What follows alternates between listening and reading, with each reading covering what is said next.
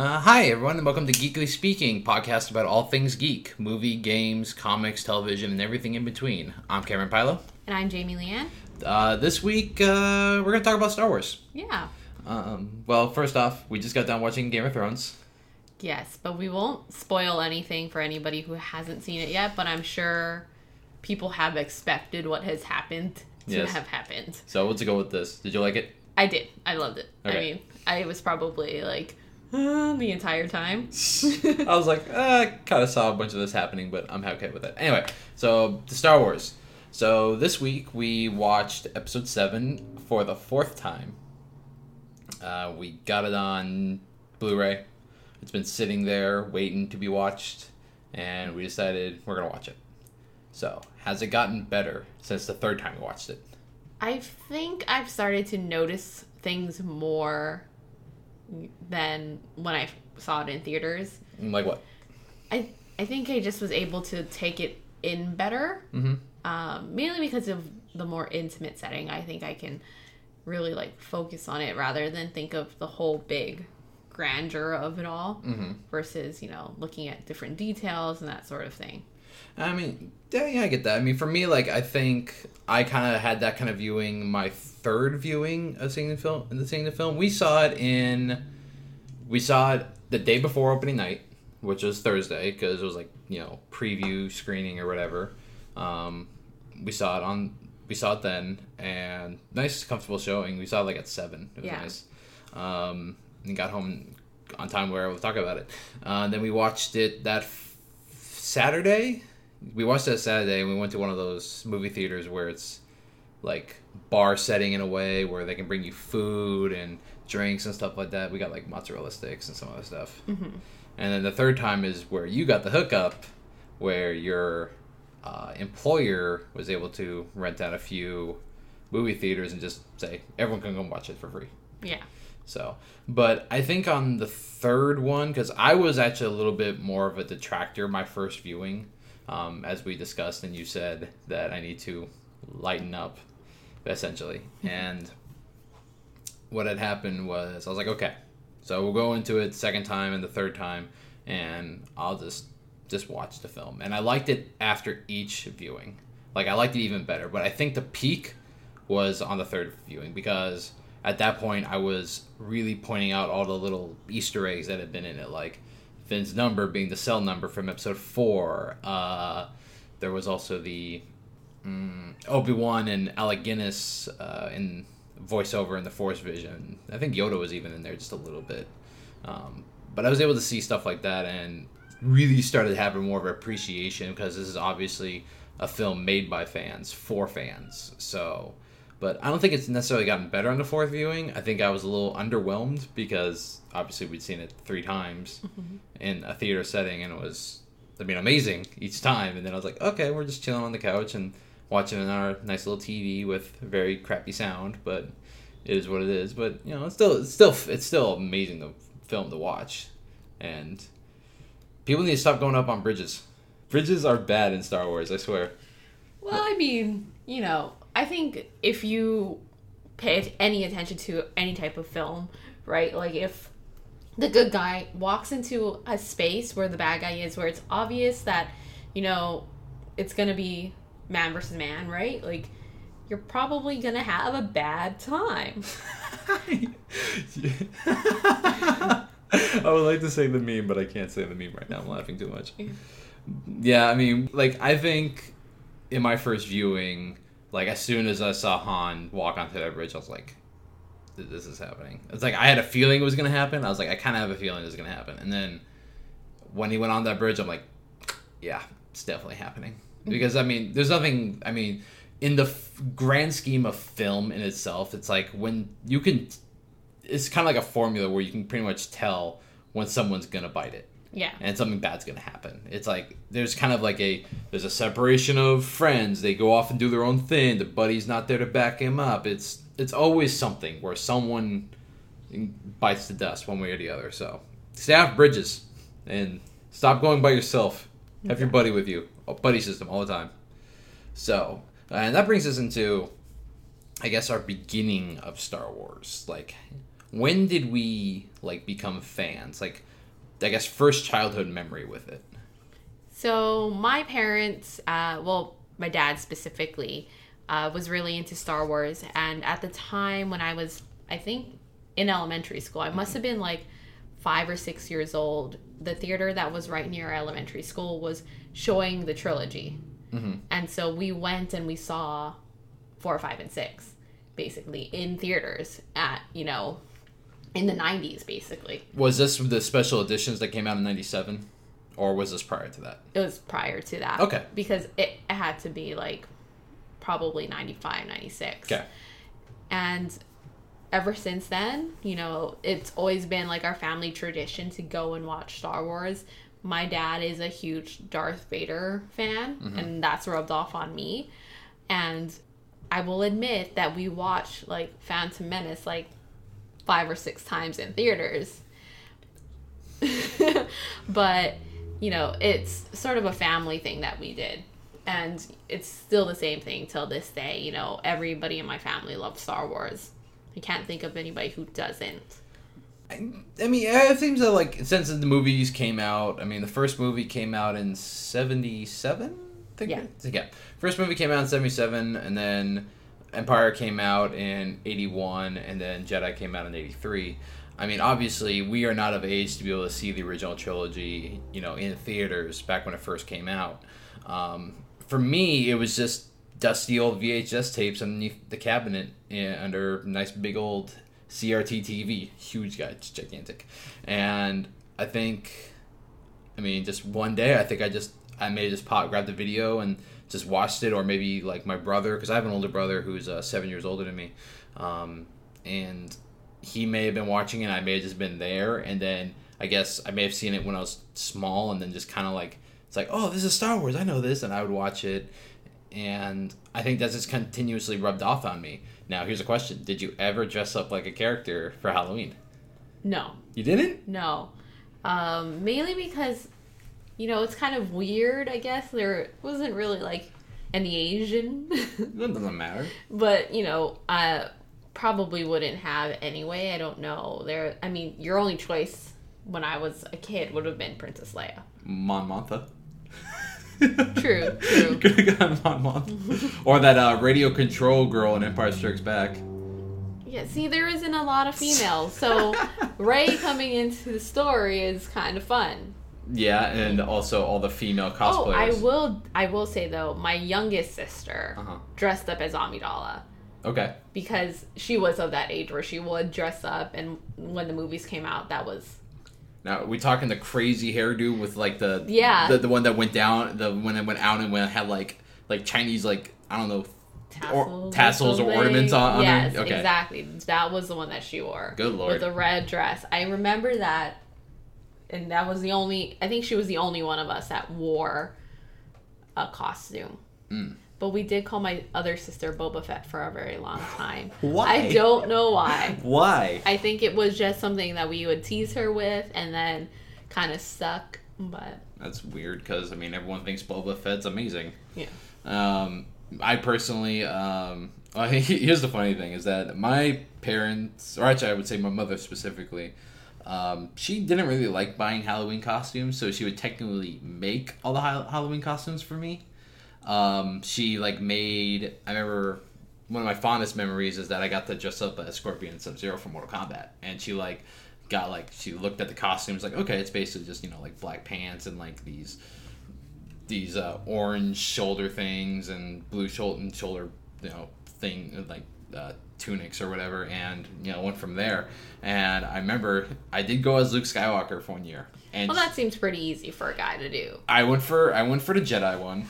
We did Return of the Jedi, and it was when he was on Jabba at the very beginning. Not the like the black turtleneck and the very form fitting like suit, but we did like the whole like black robe deal. And she asked me, does he wear a vest of some kind? And it's like, I pulled out the video, and I remember scrolling through, and I'm like, yeah, he's wearing basically a vest. So basically, my Halloween costume was like literally like black sweatpants, some black shoes. I had a black sweatshirt on it, and the funny thing is, it had a Native American on it from because we went to Canada and we bought like I bought a sweatshirt up there because we went up to Gross Mountain and it was freezing, even in the middle of summer. And we bought a sweatshirt up there because I was just cold. Like I was there in a t-shirt and jeans or something like that. And I was freezing, so we bought a sweatshirt for it. So we took that and I got this like one of those poofy like vests that kind of like the ones you saw like Marty McFly wear in the beginning of in Back to the Future, except it was like dark blue. And I had a toy lightsaber that was powered by a flashlight and powered by C batteries. And I remember getting C batteries was obnoxious. Now, was it, like, a real lightsaber that you would have bought at a store? Oh, yeah. Or was it... Okay. Yeah. It was, like, the toy ones you see at, like, not Safeway, but Toys R Us or Target.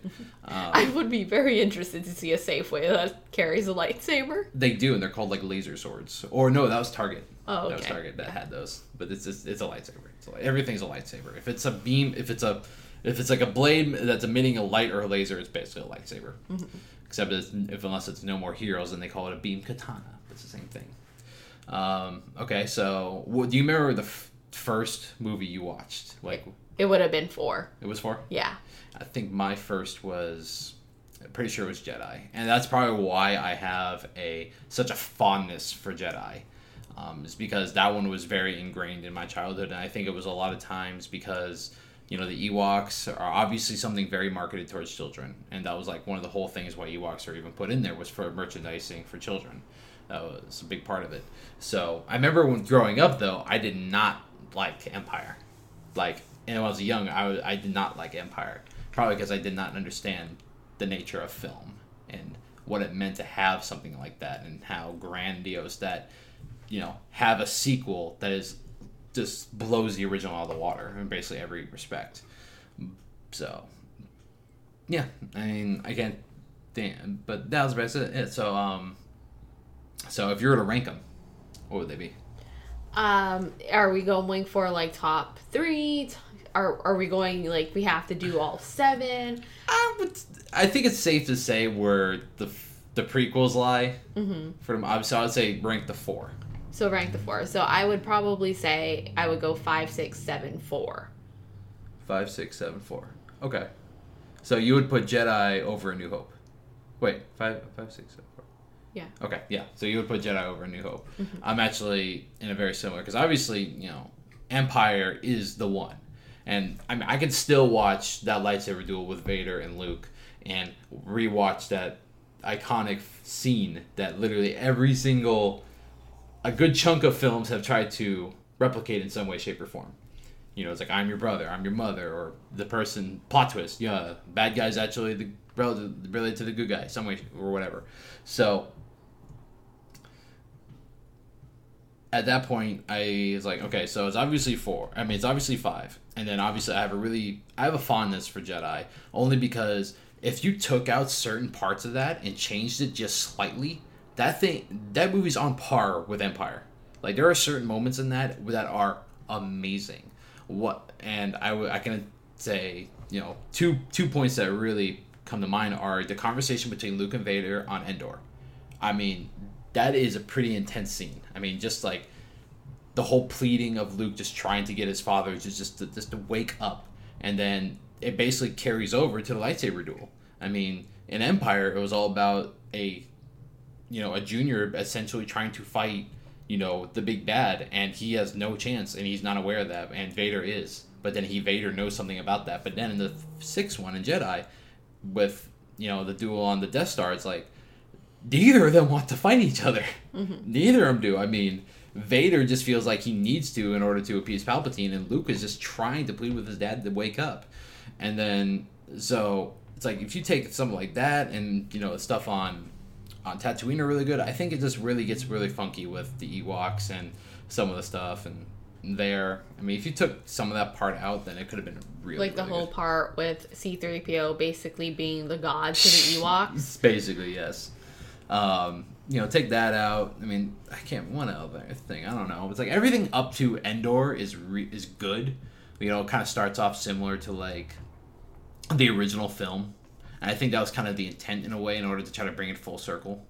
Possibly, like we're gonna start where we started, you know, years prior, and then kind of bring it forward, and then obviously end it in a very similar way. Basically, like 6 was kind of supposed to replicate 4 in a way, but with just some different elements. And I do like 6 before they inserted Hayden Christensen in it. I will make that very clear. That was really weird. It was really weird. And, you know, it's even weirder, really subtle changes that when he unmasks Vader, his the eye color is digitally altered in order to match Hayden Christensen's eye color. This is crazy. Yeah. No one likes Hayden Christensen. It's kind of, I mean, admittedly, it is sad that, you know, this essentially destroyed his career. I mean, but, I mean, when you go through Star Wars like a block of wood, an emotional block of wood, then that's kind of a problem. Yeah, especially when you're playing a character that you're supposed to show, like, this whole arc of how he becomes kind of like the big bad mm-hmm. of the Empire. You know, you see him in 4, 5, and 6, and he's sort of stoic. You know, it seems like he's, you know, lost something, mm-hmm.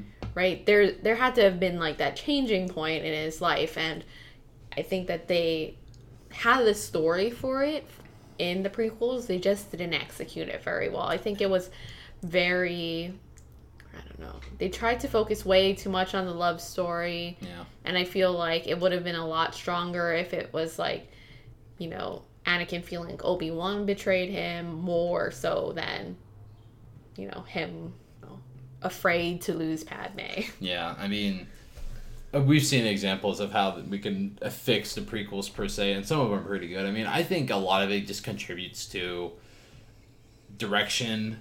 I mean, people have buried us into the ground, so I mean, but it comes down to basically direction, because George Lucas directed all 3 prequels, and then, you know, in casting. I mean, because we've seen... I mean, I've seen you. I didn't see Ewan McGregor anything prior to Phantom Menace, but then I went back and I saw like movies like Trainspotting with him in, and I thought he was great. And then at that point, it's like I saw him in that, and then he was the only one in the prequels to come out squeaky clean. You know, even Natalie Portman had to basically find smaller roles in order to come back, and then finally got her Oscar with Black Swan. So then she came out okay. Hayden Christensen just got buried to the ground. And then basically anyone who was off to the side was basically the main people. Only some of them came out squeaky clean, mm-hmm. you know, which I would say is probably Hayden Christensen, Natalie Portman, Ewan McGregor, and I guess the Emperor. Ian something. I can't remember. I'm terrible with names. So, but I agree with you. I mean. So, for me, I have the exact same ranking of 5, 6, 7, and then 4. Just because 7 just really felt like a film that was kind of trying to say, sorry for the prequels, we're bringing it back to basics, and that's exactly what they did with practical effects, and it works. Yeah, but at the same time, I do feel like it's way, you know, better done. That's probably not the way to say it. I think it's done better than, you know, the originals as far as, like, technically speaking. Mm-hmm. I think that how they set it up was really good, but there's still something about the, like, nostalgia from 5 and 6 that I really like, and that's probably why it, like, squeaks ahead of 7. I think that I have to see how 8 does to really, like, solidify how I feel about 7, because... You know, one of the reasons why you love 5 so much is how it connects to 4, mm-hmm. and how you see all of these changes happen, and that if you look at it, if you have 4, 5, and 6 as one whole movie, 5 is like your climax, right? Yeah, and then it kind of it's like that's your peak, and then it kind of coasts its way down. You know, it brings you up to that catharsis, and then with the big reveal, and then you just kind of coast through it. Yeah. But they can't, I mean, obviously they can't really do it because Empire takes place a year before Jedi. So, I mean, I guess they could technically do it in one full movie, but they would have to say 1 year later mm-hmm. or something along those lines. Yeah, but I'm saying if you were to string them together. Oh, yeah. Right? Like, that's how that would feel. So I'm expecting a lot from 8. Yeah. You know, if they're going to be following the same formula, yeah. right? That people are saying 7 really... follows 4's formula, mm-hmm. 8 you might expect a reveal the same way. And I mean, you have 3 main characters who we don't have any parental lineage for yet, so and which are Rey, mm-hmm. Finn, and Poe. Well, Poe's parents have been announced, but they've only been announced in comic book form. Like, they like, have an entire thing, like, leading up to it. So, I mean, obviously, though, you know, that being said, nothing is really truly canon unless it comes up in the films. Yeah. You know, especially with Rogue One and all that kind of stuff. It's like, oh, okay, now we get to find out the in-between here. But, so we don't know Poe's parentage, but according to the film, in comics, he's been revealed. But, I don't know. I think they might have considered that canon because it is done by Marvel, and Marvel is writing, you know, these stories, you know, that are considered canon within the Star Wars universe, because obviously Disney is the one who reigned in and all that. So, but you brought up 8, so what is something that you would want to see appear in episode 8? Or, like, give me a moment, like, what you would want to see. I would want to see sort of like how we had the training scene with Luke and Yoda. I would love to see that reversal with Luke training Rey. Uh-huh. But I would also like to see Luke kind of be weary and kind of be just spent, right? Just like, I'm tired. He's tired. He was training. He failed, or at least he feels like he failed. And, you know, Rey is there and she's going to be willing, but I don't think he's going to be as willing. Mm-hmm. And I would really love to see how the time on the island really affected him, mm-hmm. and how that affects how he trains Rey. Okay. Like, is he going to be sort of having a little bit of the dark side in him while he's training her? Mm-hmm. Yoda was like, you know, the lightest light side you'll get. And so I would love to see sort of more towards, not full neutral, but like 70% light side, 30% dark side of Luke. Yeah, I mean, in that going on with that, I mean, they have talked about his costume that he's going to wear, and it's going to be kind of a darker shade as opposed to what we saw at the end of episode 7. And it might be very reminiscent of probably, I would say, episode 6 in the beginning, where he had the dark tunic with the robe. With the vest, with the blue puffy vest like you were wearing? Yes. You're going to be looking like Marty McFly, except blue as opposed to red. But, no, they said that he's going to be kind of a little bit more, I guess, he's going to train Rey, but he's going to be a little bit more, I guess, not wanting to try to get involved because of what had happened prior. And then apparently an A-Wing prototype has been shown too, which is exciting because I love the A-Wing.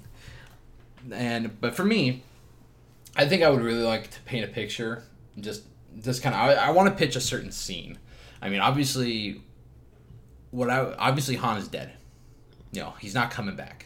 He's not a Jedi, so he's not a Force ghost. So we're not going to have the old, oh, I'm here, Luke, just a Force ghost, but Han's not a Jedi, so that's not going to happen. I would like to see just a moment where Luke kind of just reflects on his friendship with Han and what it meant to him in the grand scheme of things. I would like to maybe see, like, maybe on the Falcon, maybe when Luke is reluctantly getting on the Falcon and going to train Rey. You know, or maybe trained her on the island, they're going to go leave to go see Leia and the Resistance and all that stuff. And I would like to see a moment where maybe Luke is just kind of like nostalgically walking around the Falcon and just seeing some of the smaller things that he remembers being on the ship, especially when he got on at 19, that first time in New Hope. And I would like to see him like maybe stumble across like a holo recording, just a recording of Han talking directly to Luke, you know. Maybe before the mission started with Finn, he goes and says, "Hey, kid," you know, because I would love the fact to hear Han call Luke kid again, kind of like how he used to call him in 4 and in 6. Just that one little bit of like, you know, kind of like brotherly love in a way, or maybe I would just love to see something like that, and just kind of just say it's like, look, I'm gonna go try to get my son back, and it might not work. And if it doesn't, you know, we have this girl who we're going to go save, and it's your responsibility to take care of them. You know, I might not come back, so if I'm not back, it's on you, because Leia needs you. You know, I would love to see just something like this, just a couple minutes, just a minute of just like Luke just seeing this holo recording, and maybe just have, you know, kind of an emotional moment with Luke actually kind of really show some like real like just kind of like sorrow, because I mean, we've seen him angry, we've seen him happy, but I've never seen him like cry.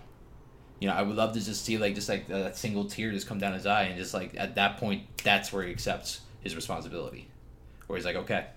And then obviously Phasma being awesome. Yeah. What are you expecting from? We're probably going to see Snoke. Yeah. So what are you expecting from that sort of reveal? Like, are we going to find out? I'm hoping about how this all came to be. How did he get Ben / Kylo on his side? What triggered that moment? Do you think that's going to be an 8? Do you think we're going to have to wait till 9? I don't think we're going to wait till 9, because that'll be kind of like a really like 11th hour kind of thing. Because you can't just put in the beginning of 9. Unless 9 starts off immediately after 8. Like, they are, like, 8 is the first part of, like, the first 2 hours of, like, a 4-hour movie. Like, you would have to, like, drop the bomb, like, somewhere in that center where, you know, 8 and 9 connect is where that has to happen. If they were going to do something like that. So, I don't think they're going to do it in 9. They're probably going to do it in 8. And I'm kind of thinking it's not going to be that big of a deal in a way, because I can't really see anything what we've been presented to be as like earth-shattering as the Luke Vader reveal in Empire. Well, I mean, the reason why I'm very interested to see what happened is because him losing Ben really like it caused him to go into exile. So what was so bad that happened that would cause you to do that? What is so bad that you would give up and not want to fight?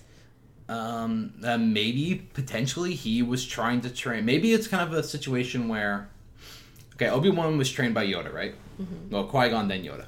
Okay, so, and I remember in episode 6 where Obi-Wan is talking to Luke about how he was training Anakin, he said that he thought he could train Anakin as well as Yoda trained him, and he turned out he was wrong.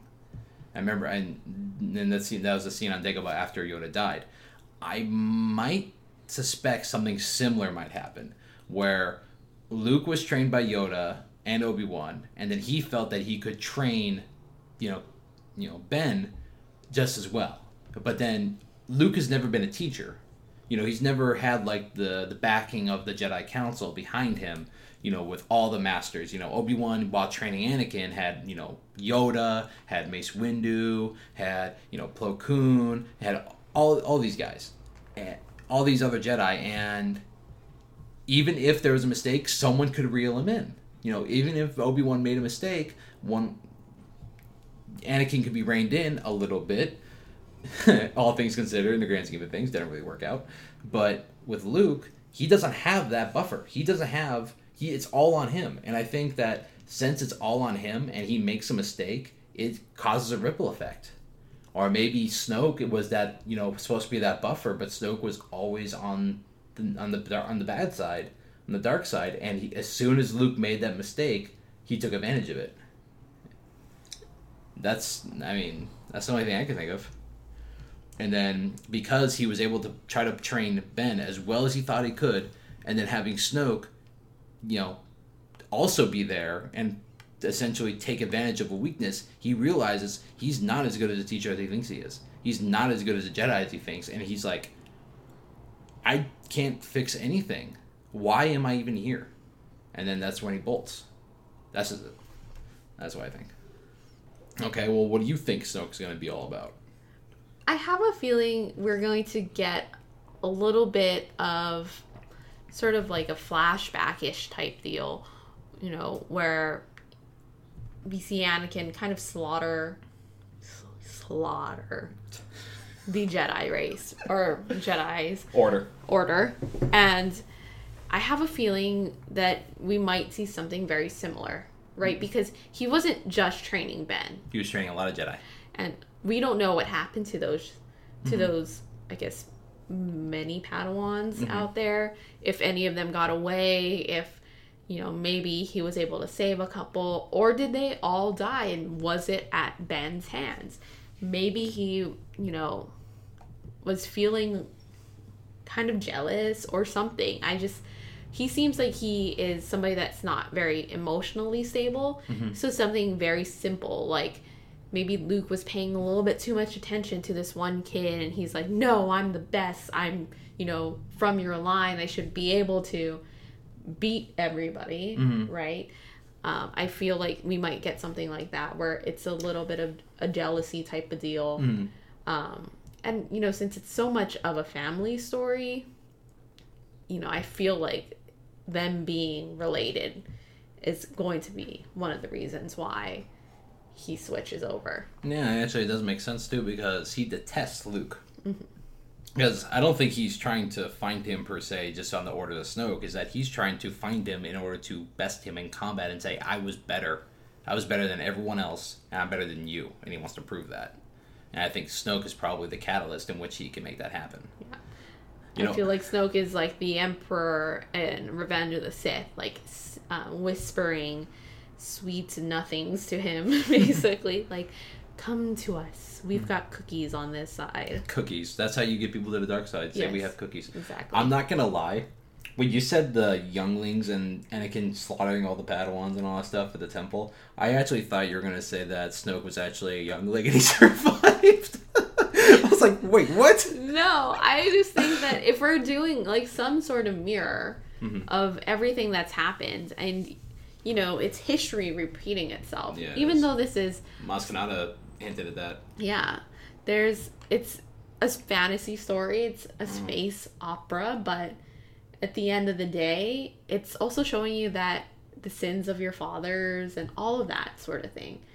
And I feel like all of this bad juju throughout the Skywalker line kind of comes at the head when it's about Ben. So basically you're saying all the Skywalkers need to die so bad shit will stop happening. Saying that I'm saying all this, you heard it here first. All the Skywalkers need to die so the galaxy can actually be at peace. I think that they told that line of light side, dark side, mm-hmm. right? Like, you get some people who are inherently light side, some people who are inherently dark side, but I feel like these are the people, like, if they were playing Star Wars: The Old Republic, they would be like neutral all the time. Yeah, like they would never get too far one way or too far the other exactly. way. They straddle that line, and they kind of bounce back and forth. Mm-hmm. I mean, Luke has had glimpses of dark side when he was chopping the hell at Vader in the end of Episode 6, and then he only stopped because he was like, oh, snaps, I'm literally becoming him because he has a cybernetic hand. I have a cybernetic hand. And who else? You know, it's just like, we were going to see all of this stuff, I think, come into play, into 8. I feel like 8 is going to be the family story of them all. And then 9 will kind of bring us back down and take us through how it affects the rest of the world. Well, the galaxy, I guess.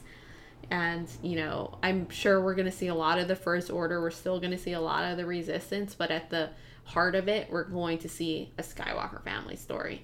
That's always what it's about. I mean, I remember seeing in movie theaters where they would have this one of those, like, named a movie, and it was like a burn victim. It's like, it's a war movie about a burn victim and his relationship with his children. It's like, what's the movie? And I'm like, I don't know. It turned out to be Star Wars. I'm like, oh, that makes sense. So you brought up The Old Republic, and that brings up multimedia, and, you know, Disney has obviously said that they want to come out with a movie like every year for our next 100 years. And we're going to get something like that. I mean, in 2015, we got Episode 7. In 2016, we're getting Rogue One. 2017, we're getting Episode 8. So, obviously, we're going to see these smaller films. We're going to see the Han Solo anthology film. There's like a Boba Fett anthology film. People are clamoring for Obi-Wan anthology film. So, outside of the films, what is it that you want to see? I think I would love to see... and I don't know if they're going to do this, especially with the anthologies, is basically how the rest of the world dealt with basically the Empire and its fall. Mm-hmm.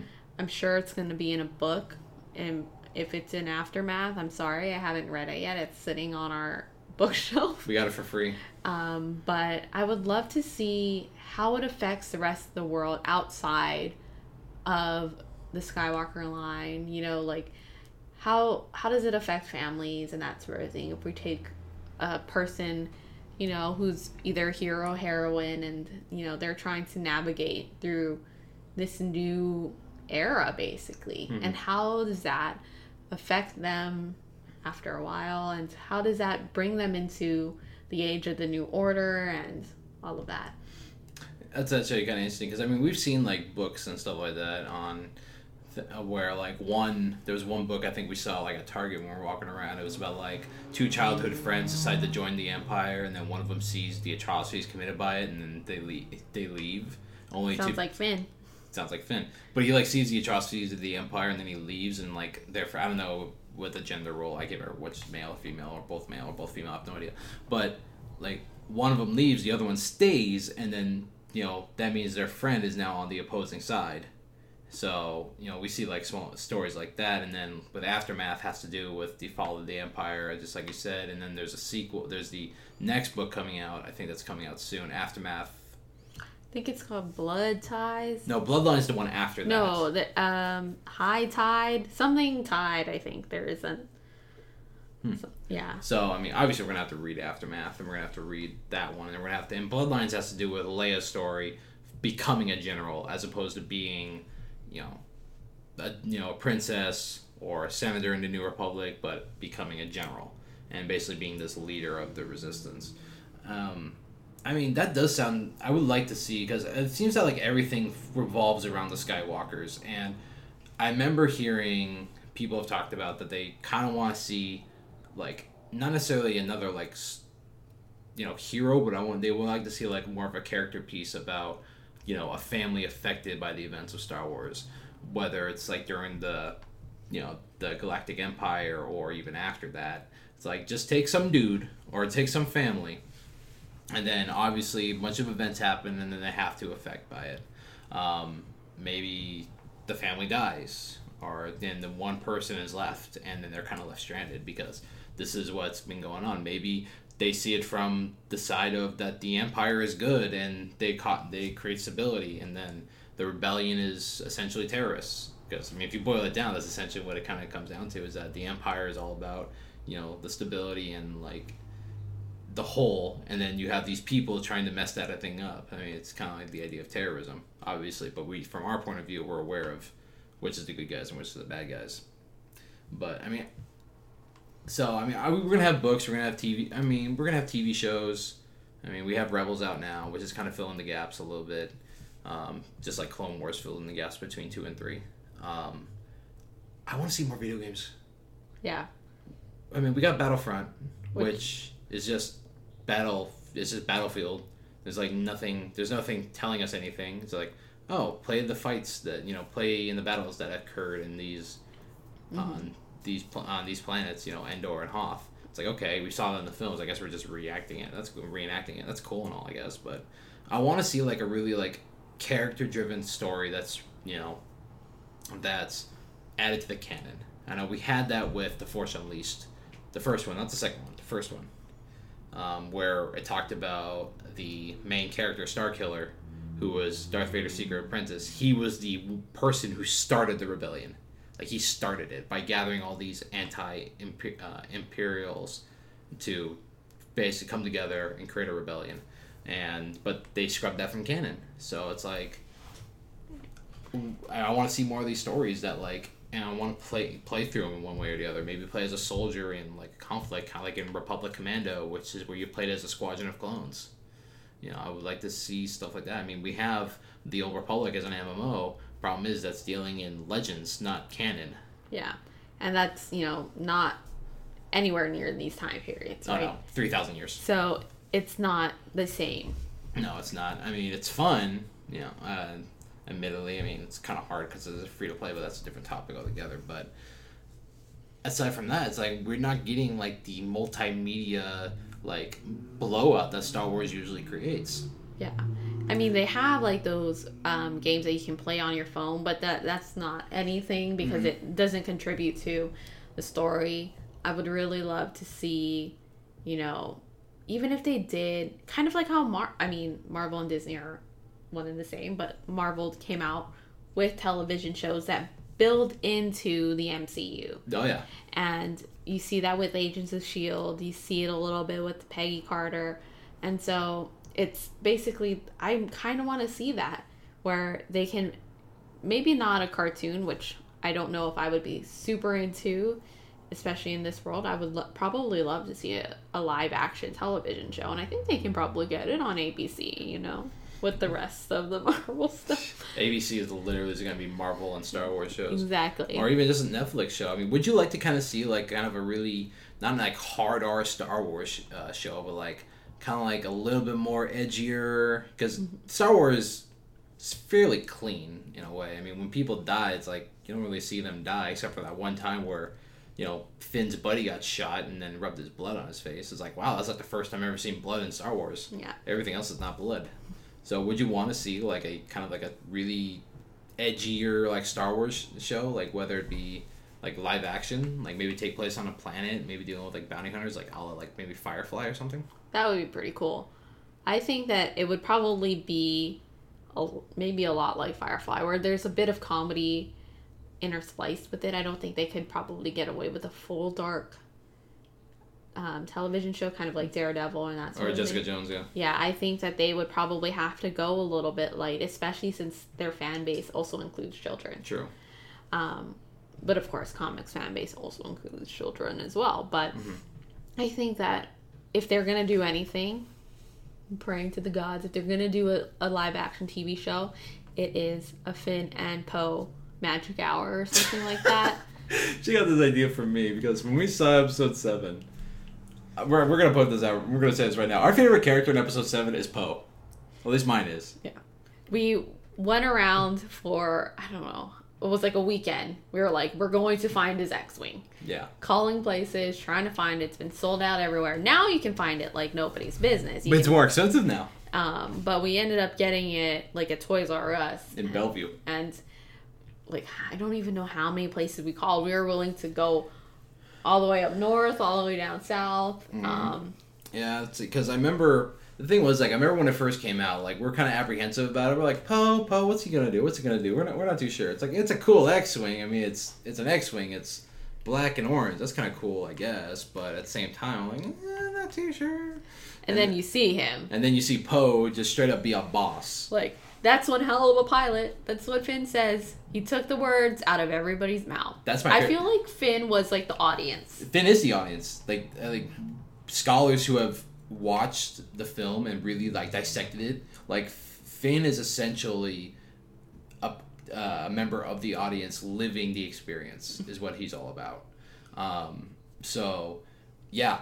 Him making essentially commentary on the events that are happening is what we're thinking, and that's kind of like his role, at least in episode 7. I don't know if that's going to change in episode 8. Hopefully he's not still in a coma.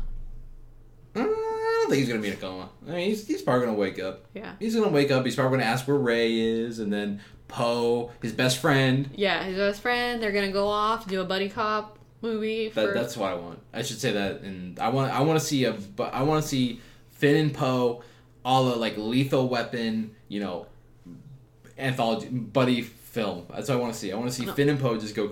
I would love it to be an entire TV series. A TV series? Yeah.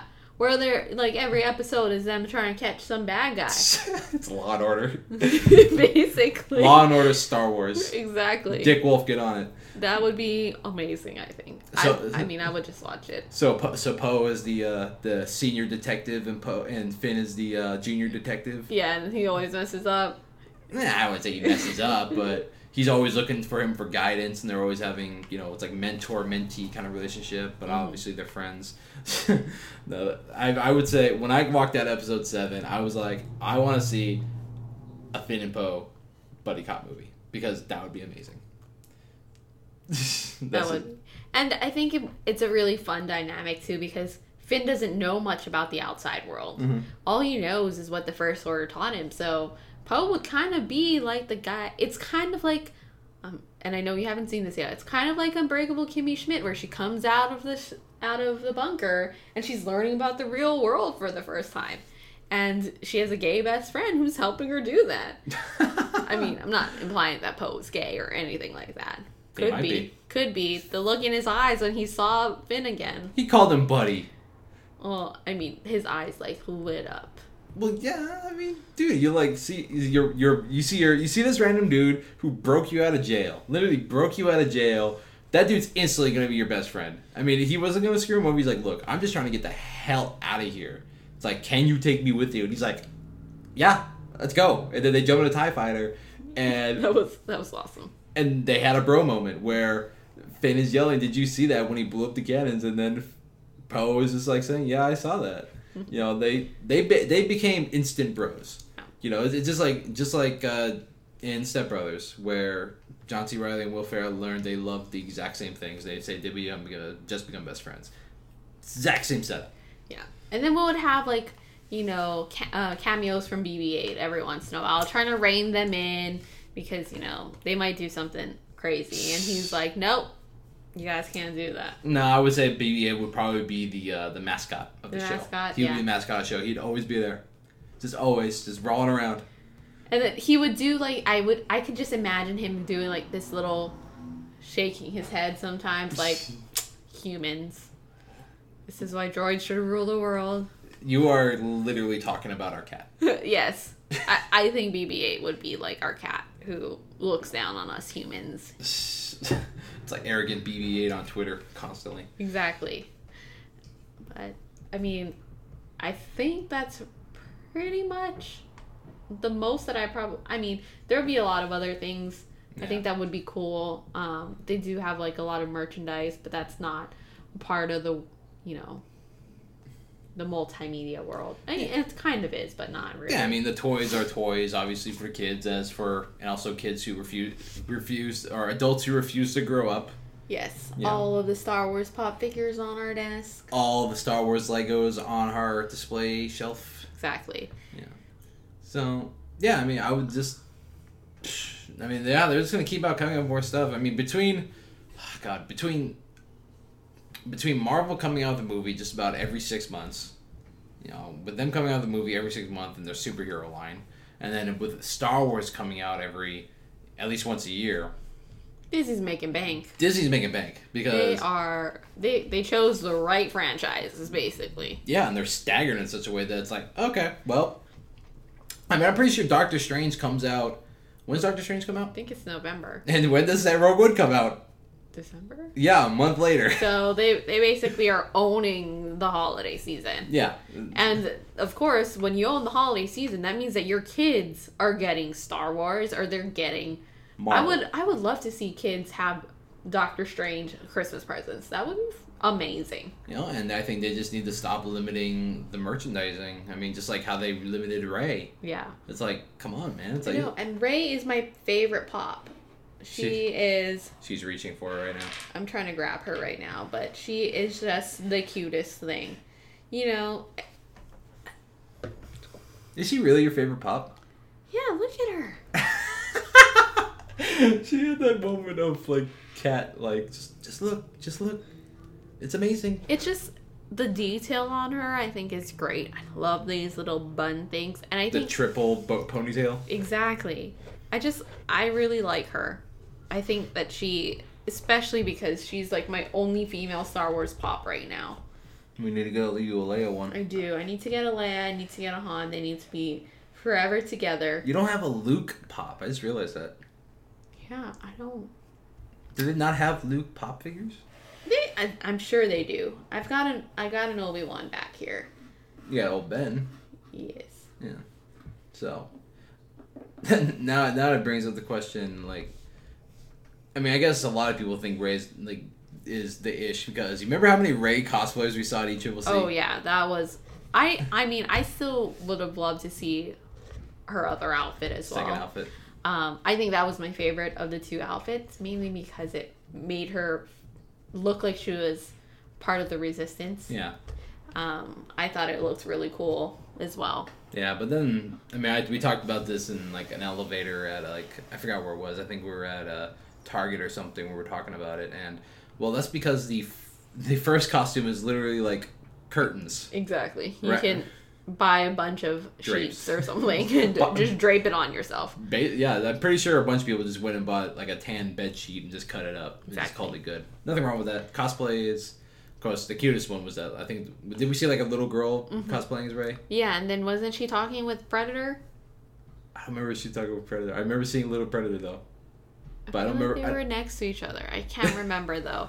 There was a Little Predator, and that was amazing as well. Of course it is. Little kid cosplay, as we mentioned before, is the best kind of cosplay in the world. Do you want to dress up as Rey? In her second costume, I think. In her second costume? Yeah. Can I be Poe?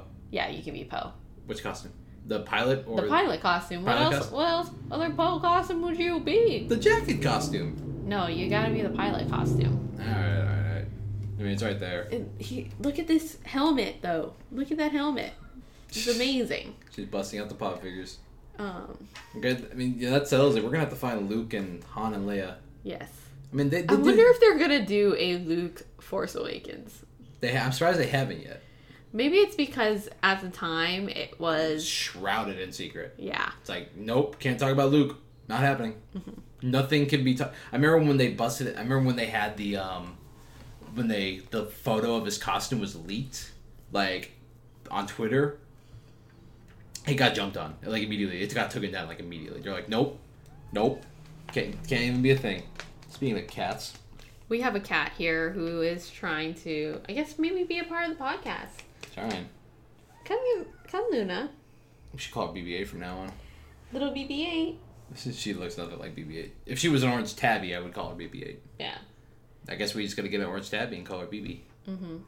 That would be awesome. BB, come here. You know, it's actually kind of interesting because when they're talking about like how Disney is extending Star Wars to all the reaches, you know, it's gonna be crazy. And I'm pretty sure they might have announced this. I'm not sure, but they might have. Is that Star Wars is gonna be Kingdom Hearts 3? Really? That would be really, really, really cool. I think because they've got Disney stuff. It's all Disney. I mean, they would have to. God, what was it? I mean, they announced Big Hero 6. Mm-hmm. And this is going on a little bit of a Disney tangent, but they Square announced that Big Hero 6 is going to be a thing, but then also the fact that Marvel and Star Wars and Lucasfilm and Star Wars is a part of Disney, they have access to that too. Yeah. So it's like, what are they going to do with it? Imagine like having your gummy ship like somehow end up in the middle of a spaceship fight. That would be freaking funny. You'd be like, oh my gosh, what is that moon? And then it's a Death Star. So you would want them to go original trilogy, not Force Awakens, considering that's the new, like, I mean, the extent. What is it? I mean, what is it called now? We got the prequel trilogy, the original trilogy. What is this called? The future trilogy? It can't be called the sequel trilogy, right? The sequel trilogy? I mean, I don't know. The extended trilogy? Who knows? But it's like, you wouldn't want it because then that's the hotness right now. I think that it would be really interesting for them to, you know, take it back old school. Especially since that's what a lot of people know. I feel like if they go into the new stuff, they only have one film to work with. With this, they have a whole plethora of characters to work with. True. And, you know, I had two thoughts right there. One, could you imagine Sora running around with Rey? Yeah. That'd be dope. Mm-hmm. Two, the Keyblade you're gonna get, because you get a Keyblade at every world. It's gonna be a lightsaber. Lightsaber Keyblade. That's gotta be something that they market at Disneyland. Hopefully, I want it. Honestly, I will make a Keyblade lightsaber. That would be cool. You know, and now my brain is churning. You know, I'm gonna do a slightly unorthodox thing here. I think they should make Star Wars a bonus world. Bonus world. Because I would feel that the lightsaber Keyblade would probably be the best weapon in the game. Maybe. It probably wouldn't. But we'll see. Yeah, because I remember, Kingdom Hearts 2, they had Ultima Weapon, which is considered like the best weapon. But then they had another weapon. They had Fenrir, which is Cloud's with the Keyblade you get from Cloud after the Sephiroth fight, and like that's like stronger, but it's -1 on the combo string.